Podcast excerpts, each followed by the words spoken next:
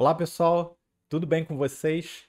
Hoje a gente vai falar de uma coisa muito legal, muito especial e, aliás, é um artigo que está fazendo bastante sucesso lá no nosso blog, que disserta um pouco sobre os crânios alongados, pessoal. É claro que tem muita história aí, né?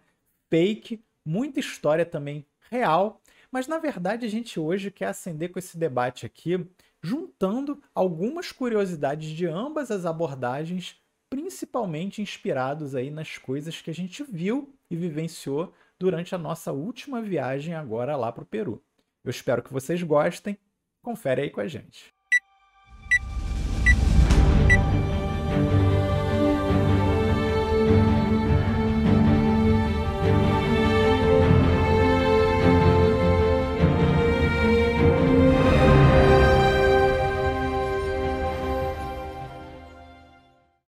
Crânio de formato estranho, mais alongado que o normal e com algumas peculiaridades anatômicas, são extremamente comuns em tumbas, necrópolis e escavações no Peru. O que eles simbolizam? Por que, que eles eram assim? Qualquer incauto ao observar isso pode dar asas à imaginação e pensar em alienígenas, criaturas monstruosas ou até mesmo super-humanos. Há uma alta concentração desses crânios na cultura Paracas, descobertos em 1928 pelo arqueólogo peruano Júlio Trello, ao todo foram encontradas mais de 400 múmias na chamada necrópole de Huaycayan, localizada na região de Ica, no sudoeste do Peru. O que se sabe hoje pela ciência é bastante interessante e vamos abordar isso aqui. Mas sabemos também que há divergências com relação ao que é contado pela tradição oral em mitos e histórias. Por isso, vamos investigar um pouco e colocar aqui um pouco das nossas percepções das nossas explorações. A deformação craniana foi comum entre muitos povos desde tempos remotos, mas as técnicas variavam assim como os formatos obtidos, alongado, achatado, etc.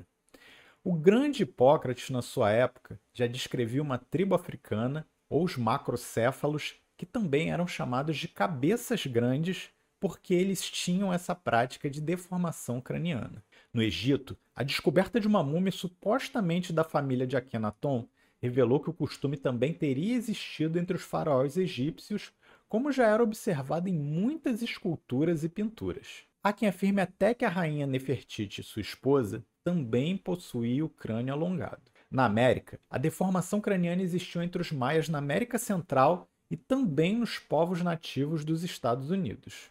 Além disso, no Velho Mundo, os alanos do Planalto do Irã, os hunos e algumas tribos germânicas também adotaram esse costume. No final do século XIX, o geógrafo e etnólogo alemão Friedrich Hatzel relatou deformações cranianas em populações nativas do Tahiti, Samoa e do Havaí. Até os tempos atuais, é muito comum ver essa prática na África e na Oceania. Foram feitos grandes avanços científicos e algumas descobertas no século XX, mostrando que os crânios alongados são produtos de uma intervenção humana ainda cedo para moldar o crânio do recém-nascido, usando pressão e tração contínua. Essa tração pode ser feita por meio de faixas bastante apertadas ou equipamentos, especialmente quando o crânio ainda está em fase de crescimento em uma forma mais macia. Essa teoria é bastante crível e provável. Até hoje, muitos povos no mundo usam de técnicas semelhantes para alongamento de pescoço, alargamento de lábios, orelhas e até mesmo da cabeça e outros membros. Os museus mostram muito bem isso, mas o motivo dos crânios ainda é um pouco obscuro. Alguns alegam que seriam para se parecer com outras culturas e povos mais antigos que denotavam algum grau de nobreza. Daqui, aproveitamos o gancho e perguntamos: por que, que esses povos faziam isso e tinham a intenção de se parecer com alguém? Será que podemos cobrir um pouco mais esse terreno por versões contadas pela mitologia e pela tradição oral? Alguns mitos andinos contam que há muito tempo vivia na Terra homens cujo poder era capaz de fazer as rochas se moverem ou transformar montanhas em planícies.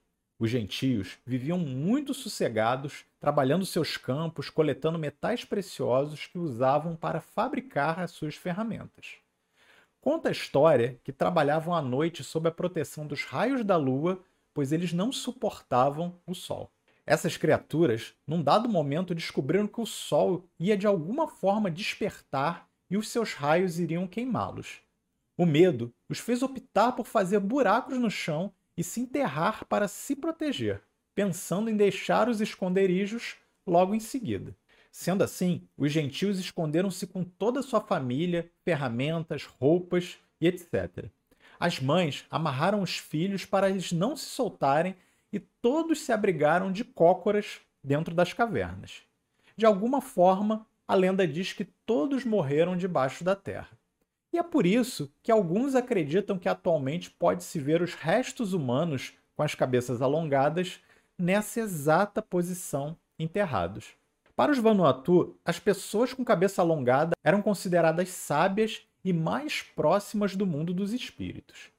Curiosamente, na cultura basca também há referência a esses homens, como os Lois Gentiles, dotados de força sobre-humana que conseguiam mover grandes pedras para lugares distantes e eram chamados de construtores também de monumentos megalíticos. Nós não vamos nos alongar aqui nos relatos de vários locais, mas isso em si merece um aprofundamento maior no conteúdo futuro. Até hoje, pode ser visto e ouvido em vilas no interior do Peru relatos de pessoas mais velhas se referindo aos portadores dos crânios alongados como gentios, talvez até pela própria herança católica colonial, muitos dizem que esses gentios são amaldiçoados.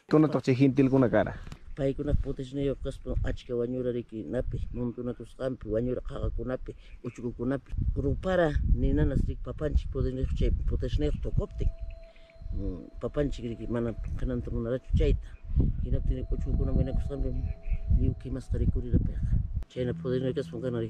kanan piskang potes ne yoran pai garik tolu lampas ah kuchukuna montoriachka jerman asoy kunacho oración tagono awelo mahinas paikin haiku ikon kipis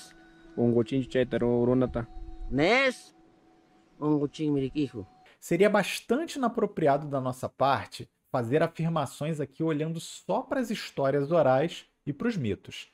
Mas a gente vai devolver aqui com algumas outras perguntas, dado também que os estudos científicos ainda não alcançaram algumas lacunas interessantes, como por que, que os povos do mundo inteiro, não só os incas, tinham tanto interesse nesses crânios alongados de onde que veio essa ideia do mito da superioridade dos crânios alongados pelo mundo? Será que existe algum fundamento na gente pensar em genética com isso? Como que todos os povos espalhados pelo mundo sabiam que esse formato de crânio era algo a mais? Teriam eles tido contato entre si ou seria o sinal de uma tradição muito antiga que foi guardada? Qual seria a explicação para os crânios desproporcionalmente alongados em recém-nascidos como o Ike. Seria uma fraude ou algo desconhecido? Existem inúmeras discussões sobre algumas diferenças anatômicas dos crânios alongados para os crânios normais. Será que há algum fundamento nessas discussões? Para cada resposta, muitas perguntas.